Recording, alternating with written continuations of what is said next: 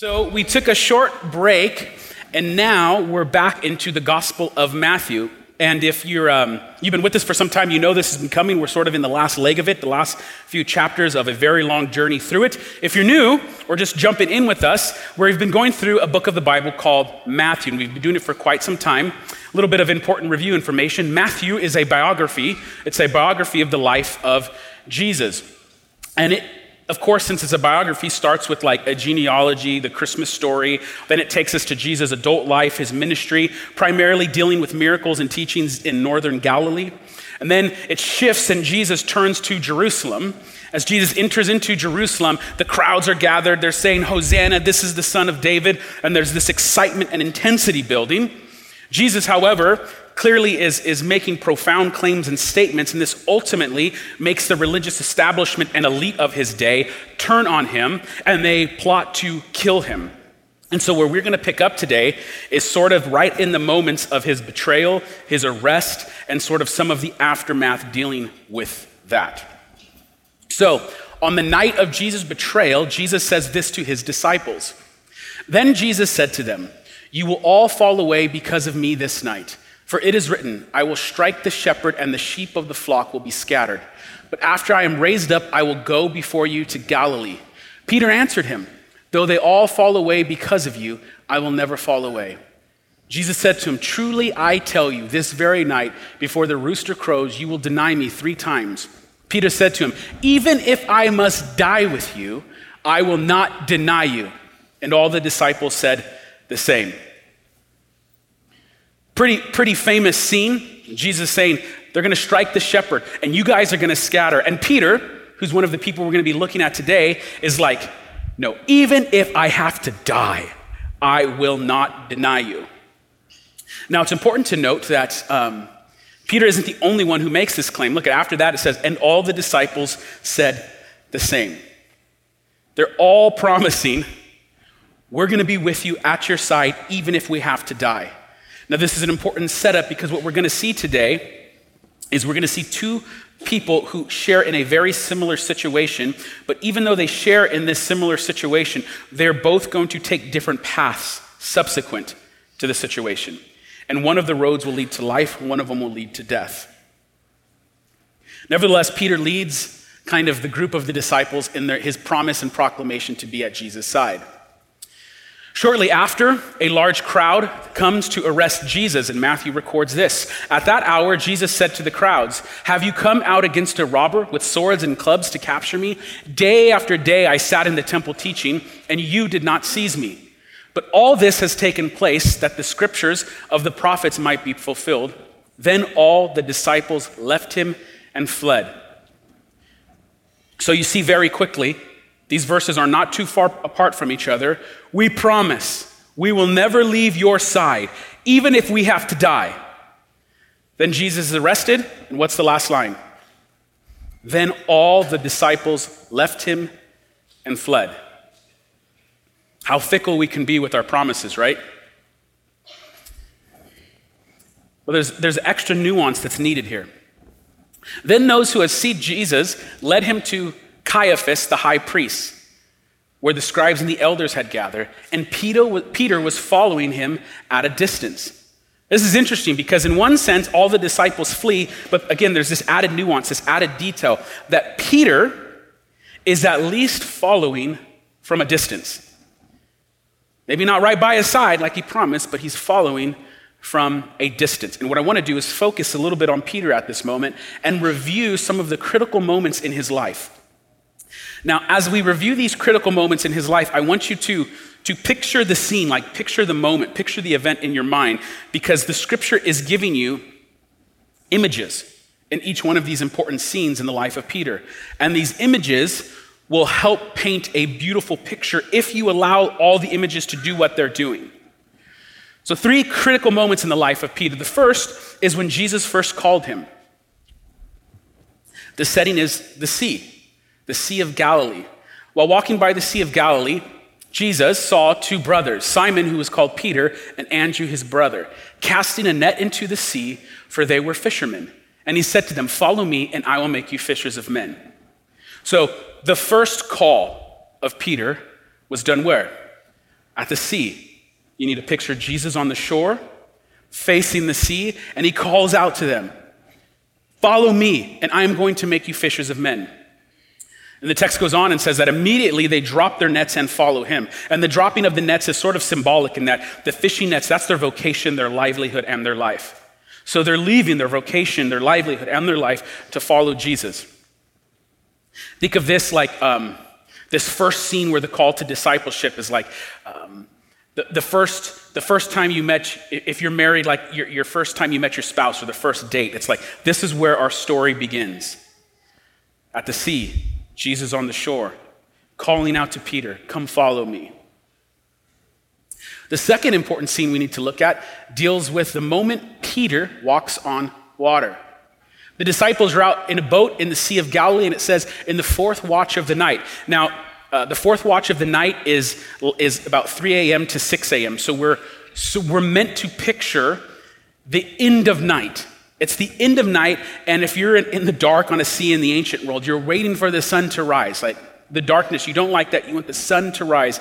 It's the fourth watch, it's towards the end of the night, and then they see him walking on the sea. Second line. But when the disciples saw him walking on the sea, they were terrified and said, It is a ghost. And they cried out in fear. But immediately Jesus spoke to them, saying, Take heart, it is I. Do not be afraid. And Peter answered him, Lord, if it is you, command me to come to you on the water. He said, Come. So Peter got out of the boat and walked on the water and came to Jesus. But when he saw the wind, he was afraid, and beginning to sink, he cried out, Lord, save me. Jesus immediately reached out his hand and took hold of him, saying to him, O ye of little faith, why did you doubt? Now, oftentimes at this point, Peter gets a bad rap because it's like Jesus is walking on water, you're seeing, beholding the miracle, and you get out and you're actually walking on water, and Jesus is saying, Come to me, follow me. And for whatever reason, you're overwhelmed with fear. He begins to doubt and he begins to sink. It's like, oh, he's, he's full of doubt, he's full of fear. But here's the thing no one else got out of the boat. Oh, Peter got out of the boat. All the other disciples stayed in. So it's very easy for us to look down on, like, oh, he shouldn't have doubted. Like, we probably wouldn't have got out of the boat. We're more like the 11 than the one here. And also, one of the interesting things is when Jesus says, Oh, you of little faith, why do you doubt? A lot of our understanding of that statement is influenced not in the actual text in writing recorded, but in our own understanding of the character of God. So let me explain what I mean. For the most part, when I hear this passage talked about, and I hear people talk about it, we picture Jesus saying something like, Oh, you of little faith, why did you doubt? Like, you doubted, you are afraid, and Jesus is, is he's, he's mad. He's angry. That's certainly the case. It could be possible. It's certainly possible that that's the case. But he could have said that in a number of ways. He could have said it like in an angry tone. He could have done like uh, in, the, in all the Jesus movies from decades ago, for those of you who know those, like most of those Jesus are depicted as like flat, like no emotion. So it's, oh, you of little faith, why do you doubt? Um, but it's also possible that Jesus could have reached out and grabbed Peter and said, Why? You of little faith, why do you doubt? Trust me, like, what is going on? So you see, all you have is a line recorded, but oftentimes our own understanding of the character of God colors the text. It influences our understanding of what's taking place. Christ doesn't want Peter to fail. God is for his people, not against him. He's not going, Oh, you, I knew you would sink. You're, ah, what's wrong with you? God is for him. He's not against him. He wants him to succeed. And so it's very interesting how sometimes our own understanding of the character of God will influence our interpretation of the passage. All we know is that after his failure, what does Christ do? He reaches out his hand and he grabs him. Get into the boat. He saves him. He saves him. In the midst of his fear and doubt and lack of trust, Christ saves Peter. The third scene, important scene in the life of Peter, deals with Jesus taking the disciples to a location called Caesarea Philippi. And in that, Jesus asks his disciples, Who do people say that I am? And the disciples respond by saying, Some people say you're John the Baptist, some people say you're Elijah, some people say you're Jeremiah. And then Jesus looks at his disciples and he says, Who do you say that I am? And Simon Peter, our key character today, replies, You are the Christ, the Son of the living God. And Jesus answered him, Blessed are you, Simon Bar Jonah, for flesh and blood have not revealed this to you, but my Father who is in heaven. And I tell you, you are Peter, and on this rock I will build my church, and the gates of hell shall not prevail against it. Now, um, Peter confesses Jesus to be the Christ. And Christ comes from the Hebrew word, uh, it's from the Greek word Christos and the Hebrew word Mashiach. It's Messiah. You have to understand, Peter's whole life, he was taught to patiently await the coming of the Messiah. He's hoped that the Messiah would come his whole life. His dad has hoped that the Messiah would come for his whole life. His dad's dad has been waiting for his whole life for the Messiah to come. And so when Peter declares this of Jesus, he said, You're it.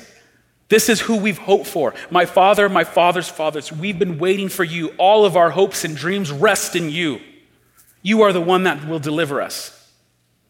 So it's a big claim. Another important note in this, and I'm going to be honest, I just think I saw this first service. Like as I was going through it, it was, it was weird. It was like, I'm reading, I'm going, okay, hold on, let me think for a second. There could be something here. And I think there is something here. Um, for those of you who were here a long time ago, we did a series through the book of Jonah. And at the end of that series, we, we walked through the parallels between Peter and Jonah. Peter's called Peter, son of Jonah, because his dad's named Jonah, so he's literally, Bar means son. He's literally Peter, the son of Jonah. But also, what the scriptures do is they, they have the character of Peter and the character of Jonah running parallel with each other. And you're going to see in all kinds of ways how they're, like, they're, they're very similar in what happens to them, what they do, how they respond to certain situations. And so, I just want to note that there's a mention here of Peter being the son of Jonah. We'll come back to that later. Now, um, let's review these scenes. Peter um, is called at sea, at the shore. Jesus says, Follow me. Peter cries out in his doubt and his fear and begins to sink into the depths of the sea to die. And Jesus reaches down, gives him his hands, and pulls him up.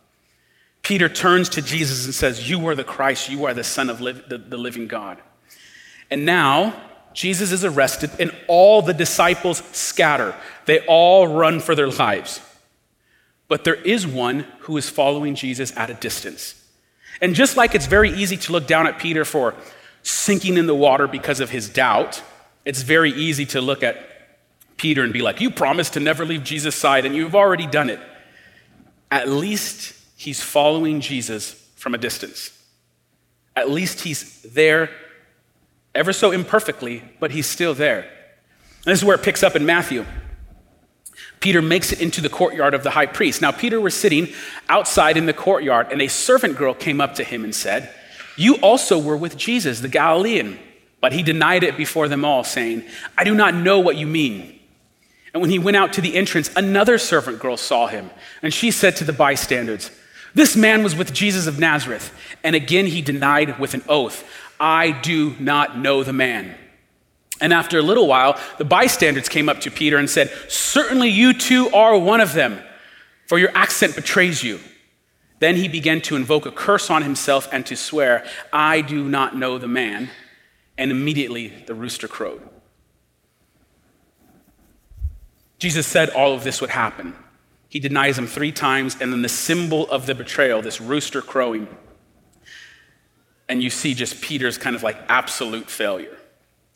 Now, there's a lot going on here, but there's an, a whole lot more going on here when we allow the other gospel accounts to fill in some of the details. So, as we mentioned, Matthew is a biography of the life of Jesus, but the New Testament in the Bible has a total of four biographies of the life of Jesus. They're called Matthew, Mark, Luke, and John. So when you look at the other biographies of the life of Jesus, when they record this scene, they give you some extra details. And they're fascinating. They add a whole lot. Listen to what John adds in his biography of the life of Jesus. Simon Peter followed Jesus, and so did another disciple. Since the disciple was known to the high priest, he entered with Jesus into the courtyard of the high priest, but Peter stood outside at the door. So the other disciple, who was known to the high priest, went out and spoke to the servant girl who kept watch at the door and brought Peter in. So now there's another layer. There's actually another disciple that's somewhat following from a distance. Now, we don't know exactly who this person is. The majority of people think this is John, and that's probably the case. But there's others who would say this is just some disciple. It's not a part of the 12. The other, the other um, part of the 12, the other 11 disciples they, they, they ran, so it's probably just some other follower, not one of the 12. There are some people who even make an argument that this other disciple is Judas. Because Judas came with the crowd to betray Jesus. Maybe he's on his way to the courtyard of the, the high priest Caiaphas, too. Even though there's the, the, debate, when you put kind of the pieces together, it's likely that this is John. And John is there because for some reason, we don't know like how or how the relationships work, but he knows some people in the courtyard of the high priest. So basically, he's got connections. He's got like hookups, like his second cousin works there. Hey, we're trying to get in, man. You're gonna let us in? Oh, come on, I, you know I can't let. Hey, we're family, man. Let me in. Um, and so there's this sort of hookup thing going on, like let us in, and they get in. Peter and likely John. The servant girl at the door said to Peter, You are not one of this, you also are not one of this man's disciples, are you? He said, I am not. Now the servants and officers had made a charcoal fire because it was cold, and they were standing and warming themselves. Peter also was with them, standing and warming himself. Remember now, at each one of these scenes, we want to slow down and, and picture what's going on. Picture it. Peter is standing in front of a charcoal fire. It's cold, it's nighttime. And as he's standing in front of this charcoal fire, keeping warm, that is the moment where he denies Jesus. So you got to get these images together. It's nighttime, it's dark, it's cold. There's a charcoal fire, and at that location, Peter denies Jesus.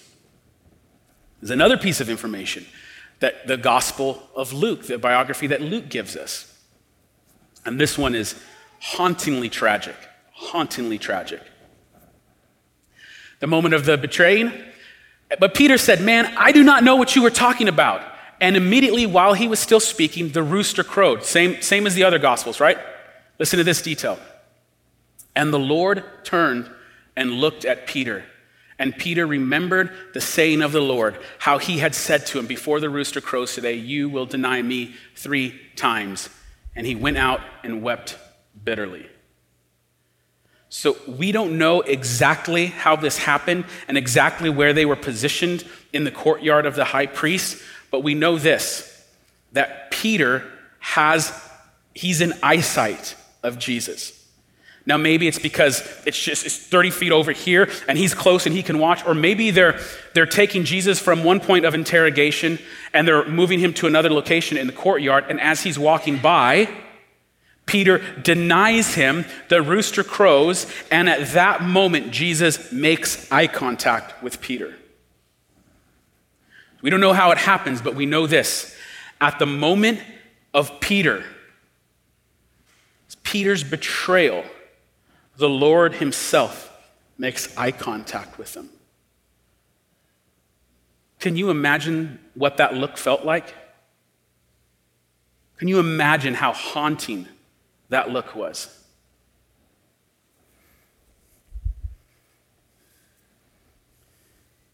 It reminds me of, you know, um, sometimes with children, um, they've done something wrong and they're trying to hide it and then there's a moment where they know that you know, and you kind of make eye contact, and you know a little tear starts to form, and maybe the little the lip starts to quiver. It's this overwhelming feeling for a child. Picture something like that, but times a thousand, times 10,000, times a million. Peter said, I will never leave you. I will never forsake you. I will be by your side, even if I have to die. And then, I promise, I do not know this man. May curses fall upon me. I do not know this man. Rooster crows, and the eyes of Jesus lock with yours. And what is Peter's response? He leaves and he weeps bitterly. He is a grown man, a strong, tough, grown man in the ancient world, and he is weeping bitterly the sense of failure and sin. And I, have let down the one who I swore allegiance to. It's too much. He leaves and he weeps bitterly. Peter betrays Jesus to his face. Now, there's another person in our story, another person who betrays Jesus to his face. And that was Judas, who brought the crowds. And he walks up to Jesus and he betrays him with a kiss. Matthew 27, 3 through 4 says this Then, when Judas, his betrayer, saw that Jesus was condemned, he changed his mind and brought back the 30 pieces of silver to the chief priests and the elders, saying, I have sinned by betraying innocent blood. Now, this is interesting. It says that when he saw that Jesus was condemned, now we don't know if that means like he literally saw, he was there. Maybe he was that other disciple, or maybe he was with some of the chief priests and the scribes and the elders, and so he was in the courtyard. Or maybe it says he saw, but he, he, it's, it's like a way of saying he got updated. He found out that Jesus was condemned. Nevertheless, in some sense, Judas finds out that Jesus was condemned. And then it gives us these words that he wants to bring back the 30 pieces of silver, the amount that he sold Jesus out for, back to the priest and the elders and saying, I have sinned by betraying innocent blood. Now, when you look at that phrase, it almost sounds as if Judas is, is like repenting. I've sinned against innocent blood. And if you just look at that line, it can sure sound like that. But what you need to know is that the whole of Scripture and the rest of the New Testament will never look at Judas in a positive light. It doesn't look back at this event and say, oh, and then this is where Judas realized what he did was wrong and he turned to the Lord. It just says that in some sense, Judas's plan is not working out the way he thought it would. Things aren't going the way he thought it would. And because of that, he's like, I don't want this money. But here's the thing you have two betrayers, and they both betrayed Jesus to his faith, to his face. And the question is, how will you respond to that? There's always two roads before us. There's a road that leads to life and a road that leads to death. There's a road that leads towards the Lord, and there's a road that le- leads away from the Lord. Whatever's going on with Judas, whatever his motivation is, he takes the 30 pieces of silver and he tries to give it back to the chief priests and the elders. And they say, What is it to us? See to it yourself. They don't want the money, they don't care. And throwing down the pieces of silver into the temple, he departed and he went and hanged himself. It's this tragic story. And again, we don't know all that's going on with Judas, all the details. But rather than running to the Lord, he runs away. He goes the other direction. He leaves the temple, the house of his God, and runs in the opposite direction and kills himself. If you started reading the Gospels, there's no way you thought the story would go, go, go down like this. You start, you're in Matthew chapter 5, and Jesus is teaching, there's miracles, all these good things are happening. You're not predicting that at the end of the story, Judas will betray Jesus. Peter will betray Jesus. Jesus will be tortured and crucified. Like, that's not how the story's supposed to go. No one sees this coming. No one saw this coming. So let's get back to Peter. What happens to Peter? He's overwhelmed. It says he weeps bitterly. He is overwhelmed with guilt and shame. He is overwhelmed with his failure. He's the one who said, Even if I have to die, I will be by your side. I will never leave you. I will not forsake you. I'm willing to lay down my life. And in a few short moments, he goes from, I'm willing to die for you, to denying three times, and then the look, the eye contact. So you got to put yourself in Peter's shoes. This is overwhelming shame and guilt and failure. It's, there's no way I could come back from this. There's no way God can forgive this. You feel the weight of failure. Have you ever been there? Have you ever been there? When your failures are so heavy upon your back, you say, There's no way I could come back from this. There's no way. I've crossed a line. I've done something so wrong. God cannot forgive this. God will not forgive this. Forgive this. There's a line and I crossed, or maybe you didn't cross a specific line, but you, you did something again and again and again, and eventually you start telling yourself things like, Lord, I'm never gonna do this behavior again. I'm never gonna do that again. I promise that act, that's the last time I will do it. I give you my word, I promise. And then the next day, you're doing the very things you swore you would not do. H- have you been there? Are you there today? When the overwhelming sense of failure is upon your shoulders. He looked you in the eyes and you denied him to his face. That's where Peter's at. So, what happens to Peter? What happens to Peter? Well, after the murder of Jesus, Jesus goes back, uh, Peter goes back to fishing. And again, it's really easy to look down upon Peter like, oh, you promised all this stuff, and now you're going back to Galilee and being a fisher, fisherman. But you got to again look closely at the text because Jesus hinted to his disciples that he would be betrayed, and then after that, he said, wait for me in Galilee. So again, it's really easy to look down at Peter. Man, he, he, he begins to sink in the water. He's following at a distance. He just goes back to fishing. You know, sometimes it's better to follow at a distance than not follow at all. And some of you might be here today in that position. A lot of fear, a lot of doubt, a lot of skepticism. You're following at a distance. Better to follow at a distance than not at all. Now, Peter goes back to fishing, and this is where we find him. John chapter 21, verses 1 through 3. Simon Peter, Thomas, called the twin, Nathanael of Cana in Galilee, the sons of Zebedee, and two other of his disciples were together. Simon Peter said to them, I am going fishing. They said to him, We will go with you. They went out and got into a boat, but that night they caught nothing. So um, you have to picture the scene.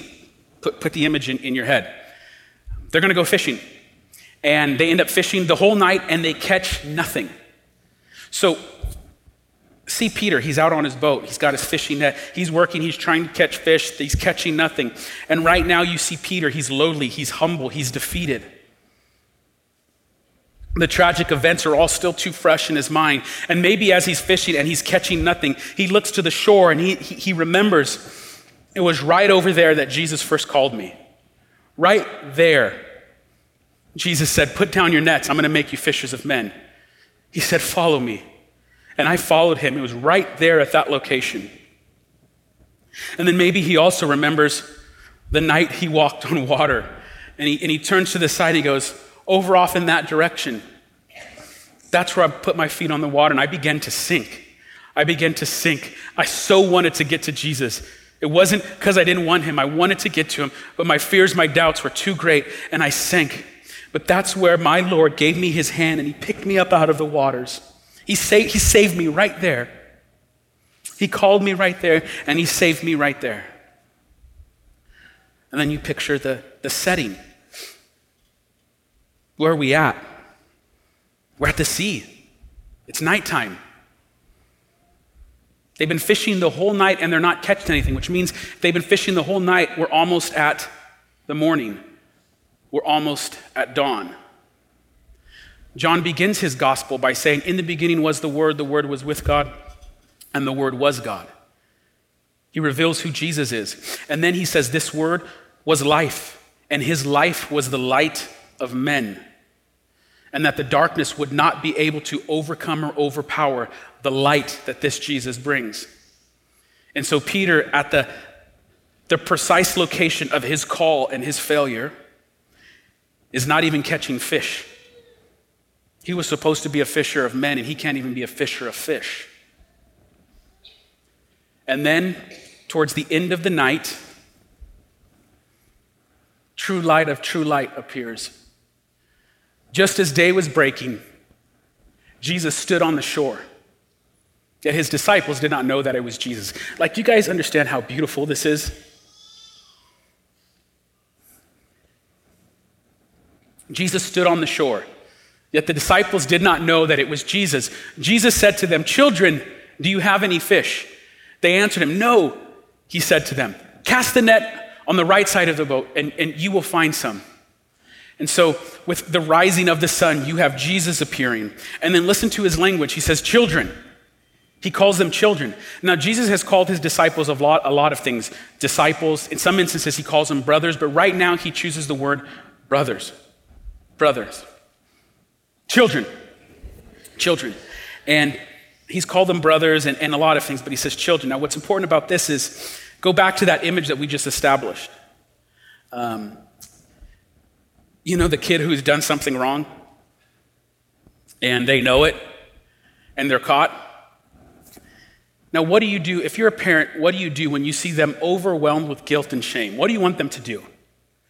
Now, uh, if you're a good parent and it's the best day of your parenting, it's you at your best.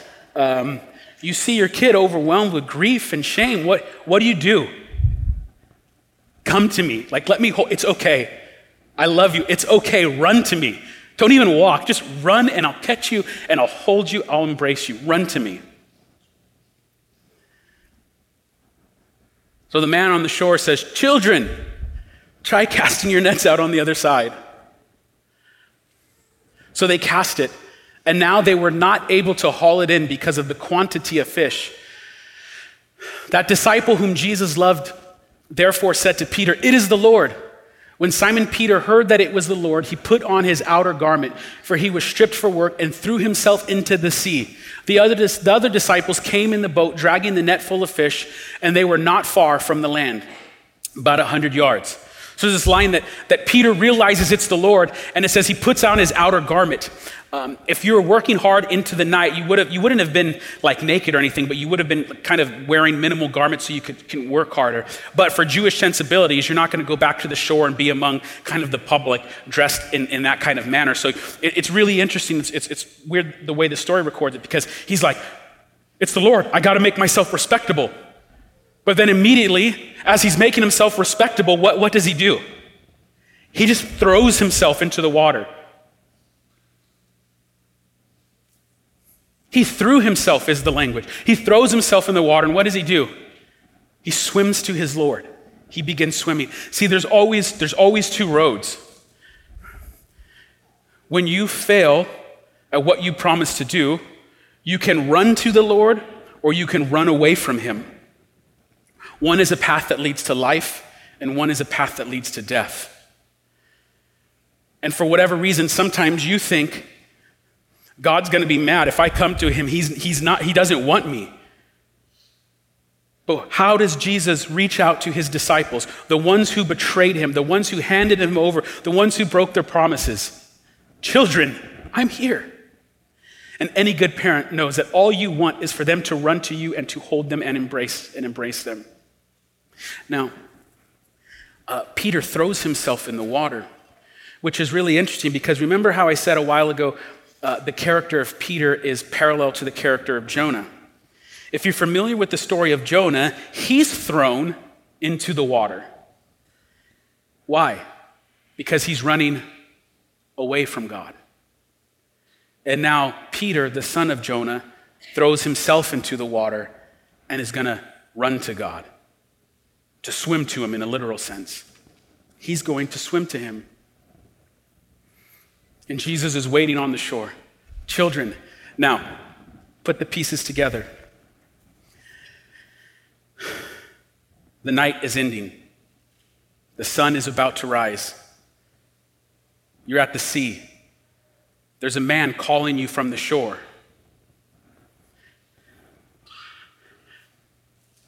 When they got out on the land, they saw a charcoal fire in place with fish laid out on it and bread Jesus said to them, Bring some of the fish that you've just caught. So Simon Peter went abroad and aboard and hauled the net ashore full of large fish, 153 of them. And although they were so many, the net was not torn. Jesus said to them, Come and have breakfast. Now none of the disciples dared ask him, Who are you? They knew it was the Lord. Okay, now connect these images. Do you see what's going on? Where was Peter first called? Where was the first scene? At the sea with Jesus on the shore, saying, Put down your nets, come and follow me. What is Jesus standing next to? This is an interesting detail, right? Jesus is standing next to the charcoal fire. The charcoal fire is the location of Peter's betrayal. So, what are we seeing here? We are seeing the moment of Peter's calling and the moment of his great betrayal compressed into one new image. This is the place where you were called. This is the place of your failure. But rather than leave this image as a place of failure and betrayal, Christ is transforming this scene from one of betrayal and failure to one of restoration. And you have to picture this Jesus, who has been crucified and betrayed by these very men, is standing. Children, come. And there, on the shore of the sea with the rising of the sun is the Son of God calling you home, and He's making you breakfast.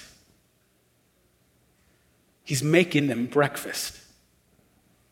It's a way of saying, My offer still stands. Come and follow me.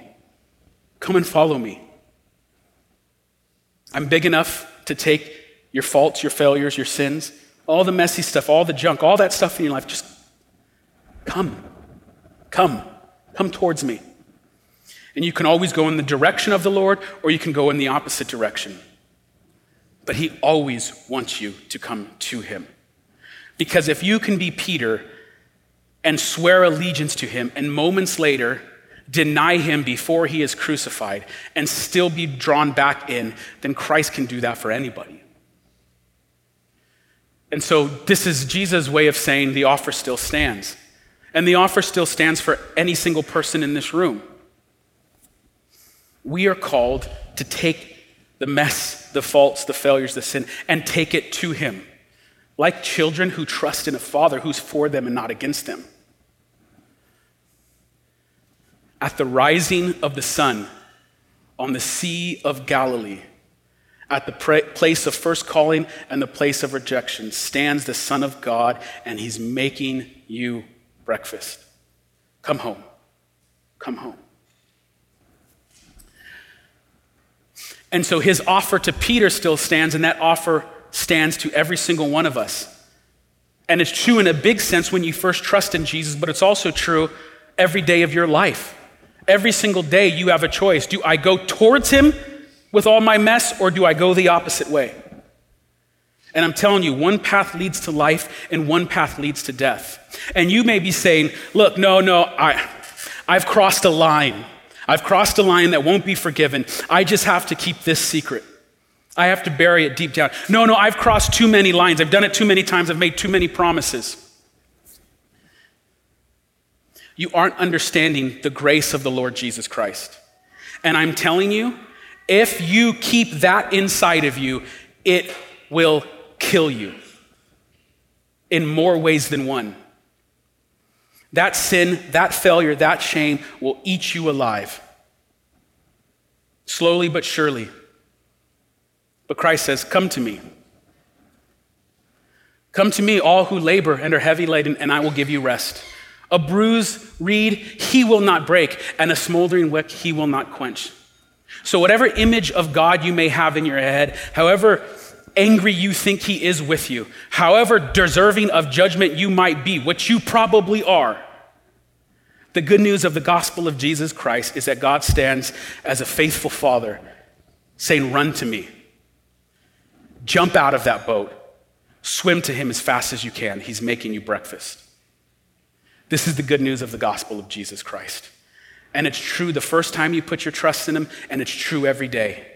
But you have to learn to daily confess your sins, be honest with where you're at, and trust Him with what you bring. And so, for some of you, um, you might need to take some first steps of confession. And that could look differently for different people. Um, if you're in a small group, that may mean, you know, confessing some things in your life. Uh, maybe you're not in a small group. Maybe it's time to get into one and build some trust and some relationships to do so. Maybe you have some friends that you trust that you can talk to. If you don't have those, uh, you can meet with any of the pastors. We'd love to talk to you. But you have to get it out. There's a path that leads to death. Christ doesn't want you on that. You have to take it to him. You get it out, and then you feel his loving embrace. I forgive you, my child. I forgive you. Christ goes to the cross to forgive you. Come to me, all who labor and are heavy laden, I will give you rest. A bruised reed he will not break, and a smoldering wick he will not quench. So, many different people in this room people struggling with certain things. Maybe some of you think you crossed a line or too many lines. Take the right next step. And the right next step is towards the Lord, not away from Him. And so we're going to take communion. And this may be the first right step for you in this moment. Let's stand. So you may come to communion and be like, no, I can't take this. Um, I have too much. I'm not deserving. I'm unworthy. I've crossed a line. Peter looked Jesus in the eyes and betrayed him. But his master still reached down his hand and pulled him out from the waters. Peter cries out, You have little faith. I'm not done with you yet. And so, on the night that Jesus was betrayed by all of us, he took bread and he said, This is my body, it's given to you. Jesus does this of his own will. It wasn't something he had to do. He sees you, he knows you, he knows whatever you got going on in your life right now. And he says, This is my body, it's given to you. Remember what I've done for you. Child, come home. So let's take and remember.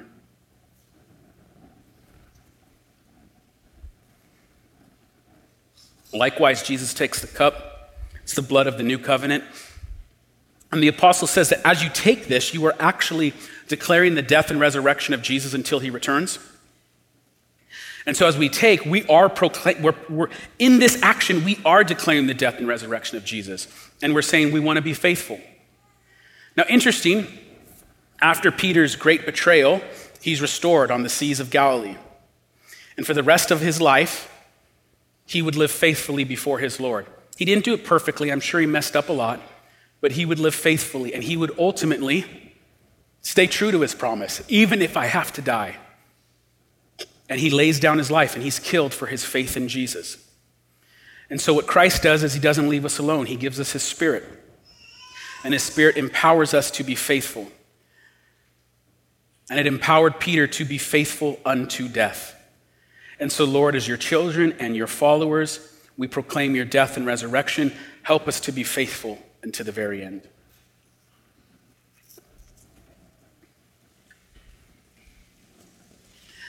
And so, Father, we now turn to you and we'll close in a song of worship. And you are worthy of worship. You are worship, worthy of all honor and praise. I pray that every single person in this room, no matter where they're at, whether they have heavy guilt or hardly any, that we would all just daily take small steps, big steps, whatever it may be, to go towards you, that our direction would be right, that we would be on the road to life and not the road to death. Empower us through your Spirit. You have been faithful. Help us to remain faithful to you.